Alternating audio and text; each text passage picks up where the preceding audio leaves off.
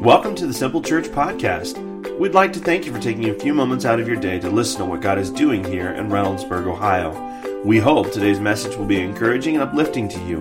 To learn more about Simple Church, maybe you'd like to be our guest for a service, please visit our website at www.simplechurchohio.com. There you'll find more information about us, location, service times, and even online giving opportunities. And now, here's today's message.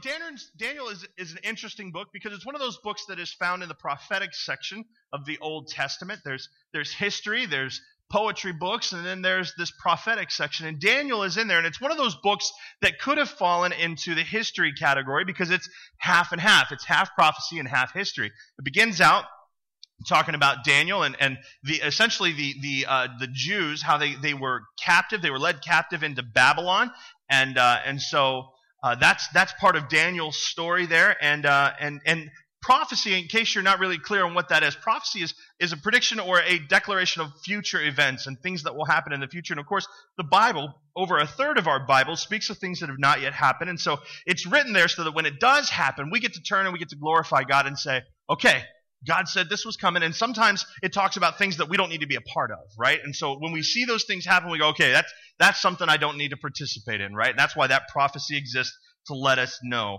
that so that we are alerted to its existence. So the first six chapters of Daniel are historical books with great insight and principles that we are studying, and uh, and of course the last six are prophetic.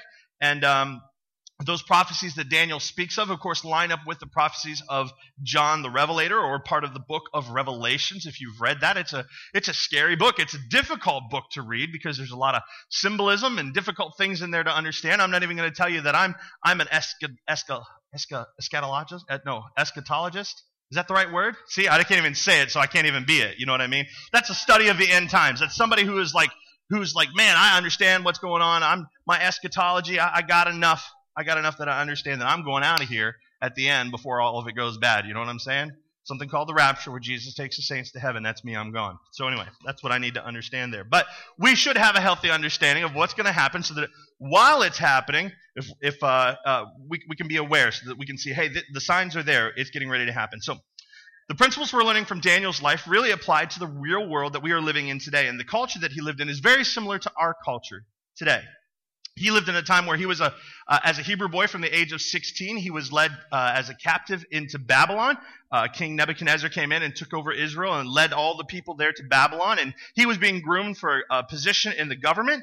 And Daniel and his friends were selected and actually worked for the king, right? They were, they were part of his advisors. And last week we studied out the, the cultural shift and the challenges they faced as a result of that shift. And now Daniel, he lived in Babylon about 90 years. From, from age 16 to about 90, he was in Babylon. And he was there underneath four different government changes. He was there through Nebuchadnezzar, and then what ended with Darius, and uh, and and it was each one of those those those kingdoms and each one of those cultures was a little different for Daniel. And, uh, and, and I believe that the, the greatest test that you and I will face today when it comes to culture is, is summed up in this story, the stories that we're going to look at today, okay? We're going to look at two different stories that are separated by 23 years of history. And, um, and I want you to see them that, that the thing that pushes us against the strongest in the area that our faith will be tested in the most I'm going to show you that this is not a new thing. It's, it's, it's something that Daniel faced, but it's something that's been going on since the beginning. Culture's greatest test for us has been going on since the beginning. It is not a new thing, it is the thing that began all the struggles. It's how good and evil began, and it's also how good and evil will end. So we'll talk through a little bit of that today. Uh, so we're going to be in Daniel. If you need a Bible today, we would love to give you a Bible. Uh, our service hosts have them. If you just put your hand up in the air, hold it up in the air, we will bless you with the Bible. You can take that home and read it. And uh, but we will also have the verses up here on the screen. So Daniel 3 1 through 6 is where I'm going to start today. It says King Nebuchadnezzar made an image of gold, 90 feet high and 9 feet wide, and set it up on the plain of Dura in the province of Babylon. He then summoned the satraps, prefects, governors, advisors, treasurers, judges, magistrates, and all the other provincial officials to come to the dedication of the image that he had set up, which, of course, incidentally, the image was of himself, right? It's a, it's a gold image of Nebuchadnezzar. So talk about an ego, right? This guy has got one. And so the, the so the satraps, prefects, governors, advisors, treasurers, judges, magistrates, and all other provincial assemblies assembled for the dedication of that image that King Nebuchadnezzar had set up. and they stood before it. Then the herald loudly proclaimed, This is what you are commanded to do. Now, this last line is important, and it's kind of what we're going to look at today. And it's also what we're seeing in our culture today. It's one thing to live in a culture full of idolatry, where everybody is worshiping different things and they're chasing after their own hearts and their own desires and all sorts of things, giving the place of God in their lives to anything and everything each other, sports, whatever. But it's a whole other thing for culture to look at us and say, hey, this is what you're going to do. You're now going to worship this. And they commanded or demand us to worship what they worship. And I believe in our lifetime, and even believe that it's happening today, that someone will say that, that you are commanded to worship something you don't believe in. I think that's going to happen. I think it's going to happen in my time.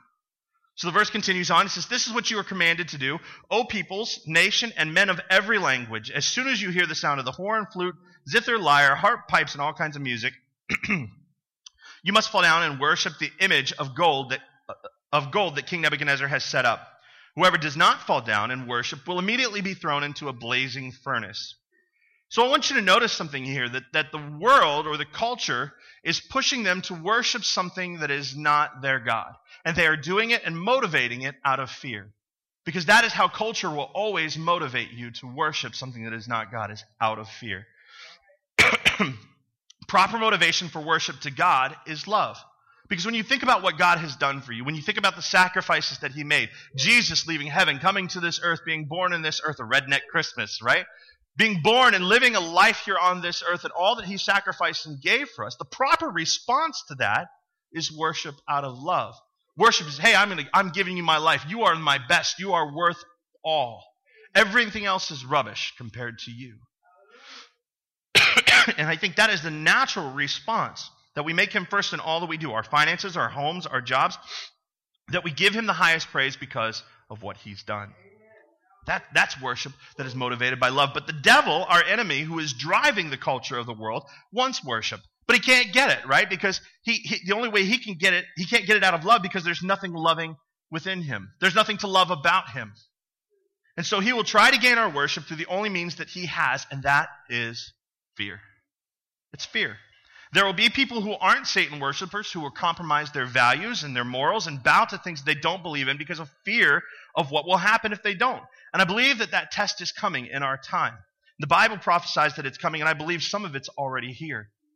Now, the next story that I want to look at this morning in Daniel is in chapter 6, and let me give you a little update on here's what's happening. King Darius from the Medes and the Persians has taken over Babylon, and Daniel at this point in time uh, is, is a much higher caliber leader in the, in the government, and, and he's hanging around, and, and Daniel uh, has a close relationship with the king, okay? Now, with Nebuchadnezzar, the first king that Daniel, that Daniel uh, served under, Nebuchadnezzar liked Daniel because Daniel interpreted dreams and had wisdom and helped guide him, and, and so he was, he, was, he was his puppet. But King Darius, King Darius was different. Of course, he would utilize Daniel for his wisdom and for his ability to interpret dreams, but he and Daniel were friends, which was a different situation entirely. And of course, as you can assume from reading any history book about any kingdom that has ever existed in the world, there are people that serve underneath the king who have ulterior motives, right? They want power for themselves. And so all these people that serve underneath the king, Daniel being one of them, they would have looked at him as a threat. They're, they're all pawns in the game, right? And they want to shift them out. And so they wanted to take Daniel out because of his level of influence. They wanted that influence for themselves. Okay? And so Daniel becomes a target of a few of those power hungry people, and they don't like his influence. They want him gone, so they pick up that story uh, in, in verse 5 of chapter 6 says, Finally, these men said, We will never find any basis for charges against this man, Daniel, unless it has something to do with the law of his God. So they recognize here's Daniel. He's a man who's so full of integrity. This guy is solid in his character. They realize there's no way that he's going to slip up. They were watching, they were waiting for him. It feels like the world is doing that to us sometimes, doesn't it? They are watching and waiting for you to make a mistake. And with Daniel, they realized that he wasn't going to do it. They realized the only way to get to this guy was to attack his faith, to attack his religion and his God. And so they went after that and to discredit it. So the administrators and the satraps went as a group to the king and said, O King Darius, live forever. The royal administrators, prefects, satraps, advisors, and governors have all agreed that the king should issue an edict and enforce the decree that anyone who prays to any god or man during the next 30 days, except to you. Now, notice the difference here. between the first test of our, of our first story. They said, You will worship this. And now the second test here, the, the test of this story is, You can't worship that. So you must worship this and you can't worship that. Those are the two greatest tests of our culture today. The verse continues on. It says, Who prays to any god or man during the next 30 days, except to you, O king, shall be thrown into the lion's den. We know this this is a popular story, Daniel in the lion's den, right? Now, O king, issue the decree and put it in writing so that it cannot be altered in accordance with the laws of the Medes and the Persians, which cannot be repealed. So King Darius put the decree in writing. See, back then when you put laws into place, you couldn't change them. They were written in stone or, the, or they, they became concrete. It was their final answer, Regis. That was it. There's no changing it. No takesy backsies. And Darius didn't realize that this decree that he was putting into place was a direct attack on his friend Daniel. He didn't realize it. He's an egotistical guy, and he's like, Yeah, this sounds like a great idea. I should be God. I should be the God, and nobody should pray to anybody but to me. I am Darius, king of Babylon. And so he, he says, let's do this. And so he puts he signs the decree into law, and so we are beginning to see the greatest test of Daniel's time, and I believe in our own. Culture's greatest, test is a battle over worship. It's over worship. It's how it all began. You will be forced to worship what you don't believe in, and forced to stop worshiping what you do believe in. So let's go back to the beginning and look at the battle over worship, because worship has been at the start of this world. And if we look at Isaiah 14 and Ezekiel 28, they describe our enemy, the devil, because that's where this all starts. That's where the battle, the fight, the resistance starts, is with the devil. Because God is in heaven and his angels are there, and Lucifer is one of God's angels. And he exists there, and he was the angel of worship. He was in charge of the worship. He was the one responsible for the music and the singing and the praising of God. And, and Isaiah, uh, Isaiah 14 says that, that one day he decided he wanted to get that worship for himself. So, five different times he determined in his heart, saying, I will take the place of God. He wanted all the angels to worship him instead of God. And so there was a resistance. And God was not okay with that, so he cast him and a third of the angels that followed him out of heaven. Now, scholars believe that this happened, like, because we're always curious about, well, when did this happen? When did the devil actually get kicked out of it? And scholars will tell you that it happened between Genesis 1 1 and Genesis 1 2. They call it gap theology. It says that in the beginning, God created the heavens and the earth, period and that there was a gap or a time period there that existed before we get to the next verse. And we can see that that's possible and it's plausible. We read other verses where there's these gaps and, and it just the story continues on. There might have been years in between there. Paul's story, unless you read into other other letters that he'd written, you'd never know there was 14 years of time in between when he was saved and when he met the apostle Peter. Like you wouldn't know that. But the but this gap here exists, and they say that between verse 1 and verse 2, because at verse 2 it says, that the earth was formless and empty. Dark, darkness was over the surface of the deep. So scholars assume that the darkness came from Lucifer or Satan getting kicked out of heaven at that time, and that's when darkness came to the earth. We don't really know. It doesn't really make any difference uh, according to our salvation. Like what you believe, whether you believe in the gap theory there or not, it, it's not going to mess with your salvation. So take it or leave it. But just know that this is what scholars say. So I thought I'd throw it in there to, to add to the story so that you can get a robust picture of what's happening here. But but Lucifer gets kicked out of heaven, and he's now dwelling on earth. And, and then God puts a plan in place to replace his lead worshiper. But he doesn't appoint another angel, he doesn't create another angel. He creates man. He creates man on the sixth day. He also creates all of his creation. And all creation is there to give him pleasure. And we are created for his pleasure. And we know this because Revelation says that. We were created, it was for his pleasure. Worship is the one thing, according to the Bible, that we will do for, for the rest of eternity. Psalms 156 says, Let everything that has breath praise the Lord. So it's always God's intent for us to be part of God's worship team, right? If you ever wanted to be on the worship team, welcome to it. You're officially on it, okay? And you don't have to be up here on a stage. You could be out there in your seat singing quietly to yourself if you don't sing well. No, I'm just kidding. We, we want to sing. We want to make a joyful noise, right? He didn't say it had to be a beautiful noise, and I'm certainly not a beautiful noise when I'm out there singing. I'm kind of glad I sit on the front row. There is nobody in front of me to hear me sing. Amen? So, we are, we are supposed to be a part of the worship team. And the Bible says that if his human creations don't give him worship, that the rocks will cry out and worship him. Think about that. got a rock that starts praising God if we don't do it. That's crazy to me. And God will figure out a way for his creation to praise him. So this could be also why we're so obsessed with music. We constantly have music going on, don't we? I mean, who doesn't honestly want like a theme song for every moment of every part of your day? You know what I'm saying? Like we imagine what our theme songs are like when you bust through a door, you want something awesome playing, right? You know? I think mine would be some kind of quirky song based on when I'm tripping and knocking things over and but uh but we all we all love music. Music is is a part of us, right? It's a company, we want it to accompany everything that we do. And in truth, the number one reason people choose a church, honestly, is because of the music. Some of you, and uh, you don't have to admit it or not, are here because you like the music that we're playing. You like the rock and roll, singing praise to Jesus. You enjoy that, and that's why you've chosen to come to this church. Whatever your reason, we're happy that you're here. but music has a way of resonating with us, and God literally made us as musical instruments. We can sing, we, have, we are natural percussion instruments with our hands. We can clap and give praise to God. And we can use those things to worship and exalt God. So now it begins to make sense why all of humanity has a target pa- painted on us, right? Because we are taking the job that Lucifer had. We are providing worship to the one person that he doesn't want to receive worship. So we have targets painted on us. He hates us, not because he hates us, or because of anything uh, that we're doing, but because of what we give God. And He is out on a hunt to stop us from worshiping God at all cost. At all cost. And so this is what happened. This is what landed him in the hot water in the first place. So naturally, he's going to attack us and try to claim our worship. He doesn't care if you worship him directly, whether you claim yourself to be a Satanist. He just doesn't want you to worship God. You worship anything else, just not God. And so, this battle over worship in the beginning is exactly what caused Adam and Eve to sin in the Garden of Eden. It all stems from worship. It all stems from that. This battle is how it will end as, as well. If we look to the New Testament for a moment, we'll gain some clarity on that and see how worship plays out in the end. And then we'll, of course, go back to those stories that I started in Daniel, okay? But Revelation tells us that in the end, there will be one world leader who will come to power and he will set up an image of himself in the temple of Jerusalem, right? And he will force everybody to bow down and worship that. So let's look at the two passages that will kind of help us sort that out. We'll look at 2 Thessalonians 2, 3 through 4. It says, Don't let anyone deceive you in any way.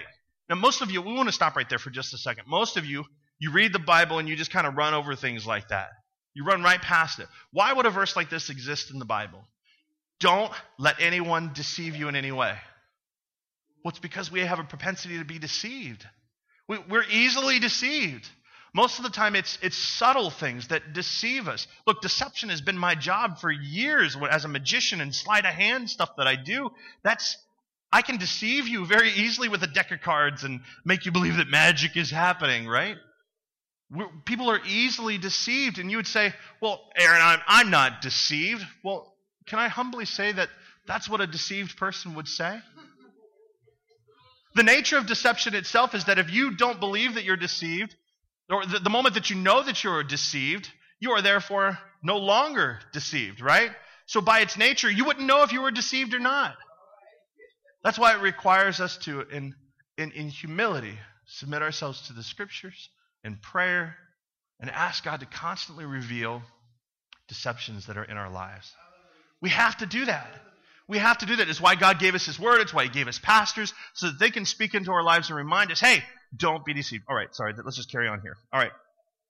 So the verse says, Don't let anyone deceive you in any way, for that day will not come until the rebellion occurs, and the man of lawlessness, that's the Antichrist, okay? That's the this is the end of times. This is the the guy who's going to set up the temple or the, set up the image of himself in the temple. The the man of lawlessness is revealed, and of course Paul has to dig on him a little bit. The man doomed to destruction. He will po- oppose and exalt himself. Now, does that not sound like the two stories that we're reading out of Daniel? He will oppose, so they're being opposed. You can't do that. And exalt, you must worship this. So the verse continues on. He will oppose and exalt himself over everything that is called God or is worshiped, so that he sets himself up in God's temple, proclaiming himself to be a God. Look, there's going to come a time when the Antichrist will come and set himself up to be God. And he will demand that everyone worship him. Well, you guys are wishing for the redneck Christmas story again, aren't you? You guys want that sermon back, don't you? This is a little rough today, Aaron. It's a little rough today. It's Daniel. It's truth. I want to give it to you. I know it's not as fun as a redneck Christmas, but I, but I, I want to give it to you. You need to hear it. Let's jump down to Revelations 13, 14 through 17. It says, Because of the signs he was given, power to do on behalf of the first beast, he deceived the inhabitants of the earth. There's that deception again, right? We were deceived. He ordered them to set up an image of honor of, in honor of the beast who was wounded by the sword and yet lived. He was given power to give breath to the image of the first beast so that it could speak and cause all who refuse to worship the image to be killed. Remember, the devil's motivation for worship will always be fear. Everybody who doesn't worship, who refuses to worship this image, will be killed. He has the power to kill you. He also forced everyone, small and great, rich and poor, free and slave, to receive a mark on his right hand or his forehead so that no one could buy or sell unless he had the mark, which is the name of the beast or the number of his name. Look, end time prophecy talks about this mark of the beast. You and I are more familiar with this mark of the beast uh, by his number, which is 666. You see it on every Ozzy Osbourne cover and every album or anything. You see Ozzy and then you see the number 666. This is the mark of the beast. Not not Ozzy necessarily, just just the, the 666 number. And people will have to take that mark. And if they don't take that mark, they will, they will make you take it out of fear. And if you refuse to take it, he has power to, to kill you at this point. You won't be able to buy or to sell without this mark. There's that fear factor, right? You think about it. Because let me ask you an honest question. Those of you that are sitting there here in this room, how many of you would survive well if you had to hunt and grow your own food? Hey, there's a few of you out there. Okay, I'm coming to live with you guys. That's what I'm talking about.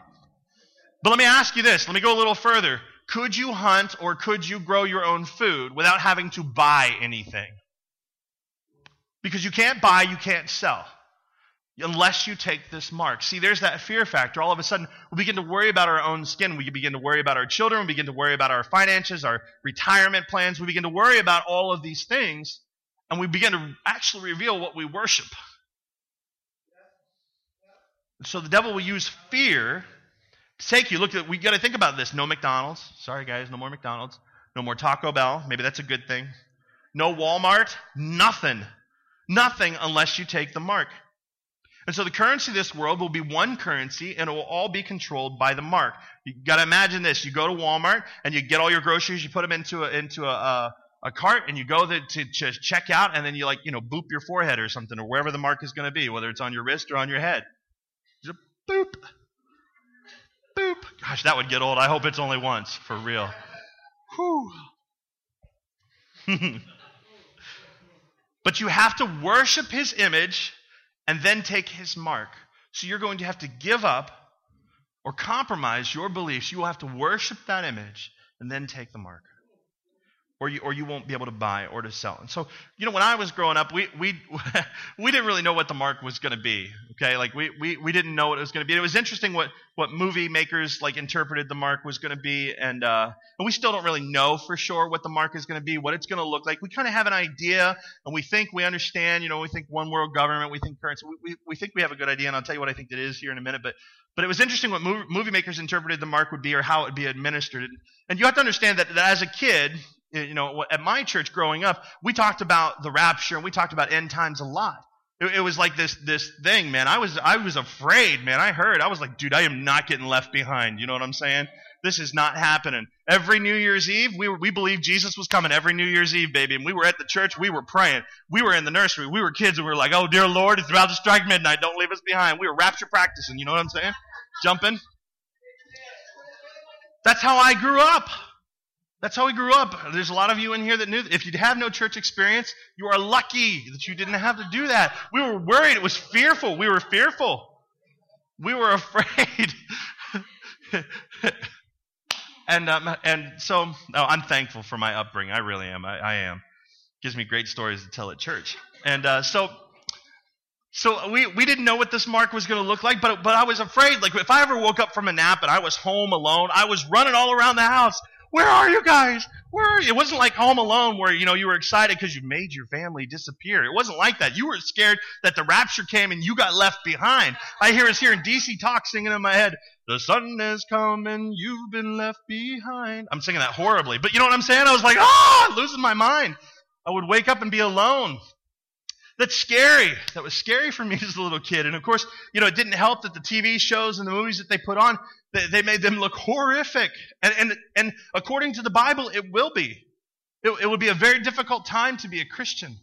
It, it'll be a very difficult time to be left behind from the rapture. But they depicted the mark. They said that the mark was like this rubber stamp, this one movie in particular. It was like a rubber stamp that said 666. And we, we look at that and we go, well, I'm going to I'm gonna see that coming. You know, like, okay, don't take the rubber stamp. You know what I mean? Like, I can see that coming. But don't think that our enemy will be that silly. Don't, don't think that it's going to be that plain or that obvious. A deception will happen in a subtle way. Look, let me tell you something. We are getting ready to, and, and, actually, I think it's already, I'm not sure if it's launched or not, but Apple Pay, have you guys heard about Apple Pay where you can pay with your fingerprint? You can pay with your fingerprint and your phone. Don't even need anything else. Like, how simple will that be for a one world government to come and take over one, one currency and to control all that? Maybe, maybe you have to have like a microchip or something installed in your arm. Now, I'm not saying that this is how it's going to happen, but it, it could feasibly happen this way that you get a microchip. Like, they're doing it to our pets already. They got GPSs in them and everything. They know where they're at. It's got information on it. And it can have your information. And then you just, like I said, boop. Just boop yourself out or do it. It's on your head.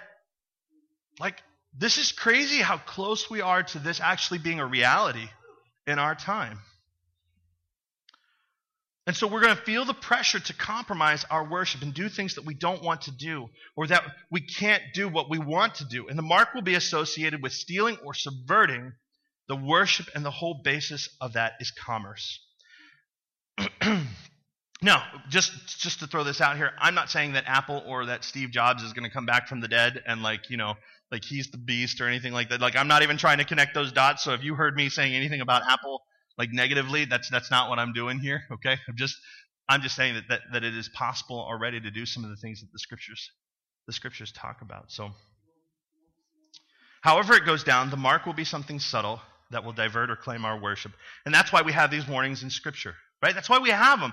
So, because we need to know that our worship will be tested we will be tested. And some tests may be like, you know, renounce Christ or die. Well, that's an easy one. You see that one coming.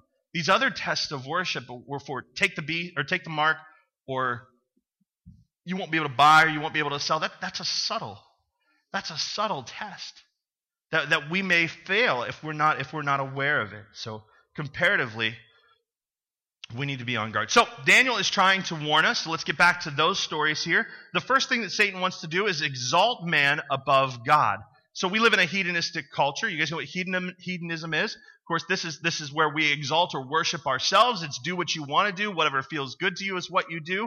In fact, hedonism has even infiltrated the, the church in America because I believe that we run around and say, well, that scripture didn't mean what it said it means, or or what you think it means, or it did. That's not really what God meant, and we kind of bend it to fit how we want to live and how we want to live our lives, right? And so hedonism has crept in, and, and this is exalting man above God. And, uh, and I would say, warning, that, that's a dangerous place to be if that's what you're doing with Scripture, okay? And if you don't believe that we are under this kind of attack in our time, that, that we'll say that, that uh, man gets exalted above God, I want you to look back to 2012 with me. Look at Hobby Lobby and the Catholic Church, who was recently enforced or told by our government, you will have to pay for abortions in your health care programs right? You need to pay for that. And they said well that's morally wrong. We don't we don't want to participate in that. It's one thing for culture and the world to participate in that. It's a whole other thing to make us pay for it and to participate in it, it it's a whole other thing. And they said well if you don't participate we're going to start fining you millions of dollars. And they said well you better get to fining them they said you better get to do it. And I, I, look they believed as i do that abortion is the greatest genocide that we have ever seen. We are killing the next generation and we are calling it a choice.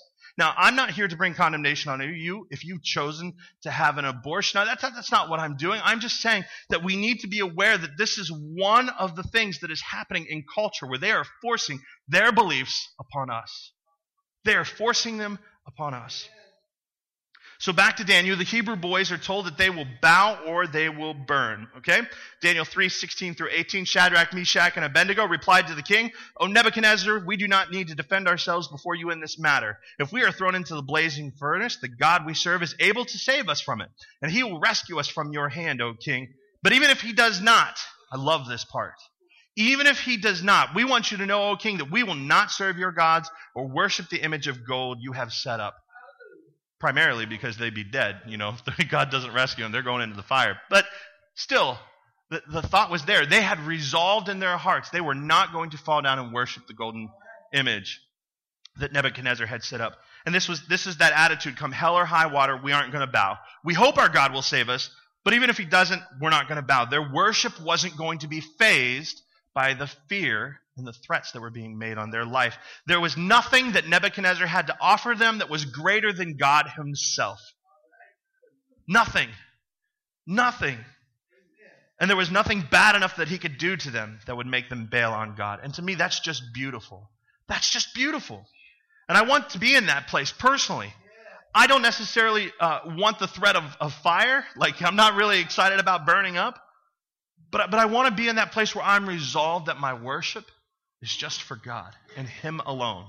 That God is the focus. Now, this story wraps up, of course, with these guys being thrown into the fiery furnace. We know what happens that Shadrach, Meshach, and Abednego, that's three, get thrown into the fiery furnace. And Nebuchadnezzar is watching on, and uh, they, they, they're not burning up. They say, make it seven times hotter for him. They do, and the guys that are even just standing guarding the entrance are killed because the fire is so hot. And the next thing you know, the king looks in, and there's four guys. Four guys in the fire. And he says, and one of these guys looks like, did we not throw three guys in? And one of them looks like the son of man. This is Jesus standing in the fire with Shadrach, Meshach, and Abednego. So not only do these guys have the greatest test of their lives, but then they get to hang out with Jesus in the middle of a fire. So Nebuchadnezzar calls out to them and says, Hey guys, come on out of there. And they came out of there better off than when they went in because they went in, when they went in, they were bound up. When they came out, they were unbound and unshackled and just had an encounter with Jesus and this amazing thing where they weren't burnt up. And revival hits Babylon. The people bow down and they worship God. Look, if you want revival in your city, if you want to see people turn to God, it's not going to come from a church that is, that is not able to stand for what they believe when they're challenged. You must be able to stand. And if this whole thing isn't astonishing to you, then you aren't reading your Bible like it's actual history because this is a history book, right? This isn't a fairy tale story. This, this kind of stuff will mess with your head because that scenario, getting thrown into a fire, that is crazy. And to walk out and to not be burned or singed or smell like smoke. They stood for their faith, they were thrown into the fire, and came out unharmed. Our faith will be tested. The second thing the devil wants to do is stop the worship of God because it isn't enough to dilute your worship. He wants to stop you from worshiping God altogether. The first test says we are going to do this. The second test says we aren't going to do that. So we are seeing this played out today in our culture. One, one example, of course, and I believe it's coming to America. You can look look to Canada, no further than Canada, just just up north. Where currently reading some scriptures out loud or publicly will get you thrown in jail because they believe that some of those scriptures are hate crimes. Hate crimes. And it's been that way for a while, for, for at least a year or two in Canada, that certain scriptures cannot be read because they are hate crimes. I'm telling you, it is coming. It is coming here to America. There will be a day that we will not be able to profess and to read a scripture and to say what we believe because it will be considered a hate crime. It's coming. It's coming. All right, let's see what happens with Daniel. Daniel 6, 10 through 12. It says, Now when Daniel learned that the decree had been published, he went home to his upstairs room where the windows opened toward Jerusalem. Three times a day he got down on his knee and prayed giving thanks to his God just as he has done before. So Daniel doesn't alter anything. He doesn't alter anything. They made a decree and said, You cannot worship your God for 30 days. And he said, Yep, okay. you can stick that one in your ear. I'm going and I'm going to do it. And that's what he does. and so then these men went as a group and found Daniel praying. Remember, they were looking for him to mess up and they knew that he would do this. They found him praying and asking God for help. So they went to the king and spoke to him about his royal decree. Did you not publish a decree that during the next 30 days, anyone who prays to any god or man except to you, O king, would be thrown into the lions? And the king says, The decree stands in accordance with the laws of the Medes and Persians, which cannot be repealed. In other words, my final answer yes. And Daniel didn't change his lifestyle, he just kept right on praying. Now, what would we do? Would we continue to do the things that we believe the Bible commands us, even after they become illegal here in this country? Will we continue to do that? Where's the line for us? Will we compromise? And of course, Daniel's story wraps up that Daniel gets thrown into the lion's den. We know this, it's popular. You, you call it a children's story, I call it a piece of history, a real thing that happened. Daniel's thrown into the lion's den, and he's there overnight. And guess what? His friend, King Darius, who didn't realize this was an attack on Daniel, is up pacing all night long, worried for his friend. And in the morning, he comes down and he says, Throw open the lion's den. Daniel, you in there? He's like, Yep, I'm just down here petting the kitties. And Daniel is unharmed and he comes out of the lion's den. And what happens? Revival again comes to Babylon because Daniel was resolved in his heart. And great things will always come on the other side of persecution, but we have to draw the line. So if we're to pass these tests, how do we pass these tests? I, I think it's really, really very simple. Mark 12:30 says, "Love the Lord your God with all your heart, all your soul, all your mind, and all your strength." This is how we pass the test. We have to constantly be looking at ourselves and say, are, are, are we doing that? Because if we're doing that, then our worship, all the worship that we are supposed to be giving to God, will be in, in alignment. See, God doesn't mind if you have other passions in your life. He just wants to be the number one passion in your life. He wants to be first in such a way that all other things would be, as the Apostle Paul calls them, that they would be rubbish in comparison to Him. So he wants to be first in our heart and soul. That's our affections and our passions, the things that we get excited about. Look, like I know tomorrow you're going to get excited during the Buckeye game. Who's going to watch the Buckeye game? OH! That's what I'm talking about. We're excited to watch the Buckeye game and we're passionate about our Buckeyes. We want them to beat those Ducks, beat them bad. The first half. Praise you, Jesus. We want, we want, we're passionate. We're passionate about it, but, but are we as passionate about, about God as we are about the Buckeyes? You know, people people get excited in church and you go, well, that lady, she's just too loud, or that guy, I can't believe he was raising his hands during service, or did you hear him? He's like, look, they're passionate about what God has done to them. Does that summarize the whole worship experience? No, but it is a way that we can worship. We can be passionate about when we praise God, we can sing, we can lift our hands, we can surrender our voices and our hearts to Him during that time. That's just one way. Can we be passionate about God? He says, All your mind as well. This is your plans, your thoughts, your hopes, your dreams, what you think about. Do you meditate on Him? Do you have your hope in Him? And then your strength. This is all that you do. Whatever it is that you do, inside the church and outside the church. Whether you, you work in broadcasting or you work for, for, you know, Denny's down the road. Do we have a Denny's down the road? TJ's. Doesn't matter. It's whatever you find yourself to do. That you do it with all your strength. Whether you work out in the parking lot or you work back in children's ministry or you get to play keys up here on Sunday morning or you get to host or whatever it is that you find to do. Are you doing it with all of your strength? When you do that, you are doing it as unto the Lord, you are giving him worship. That's worship. Hallelujah.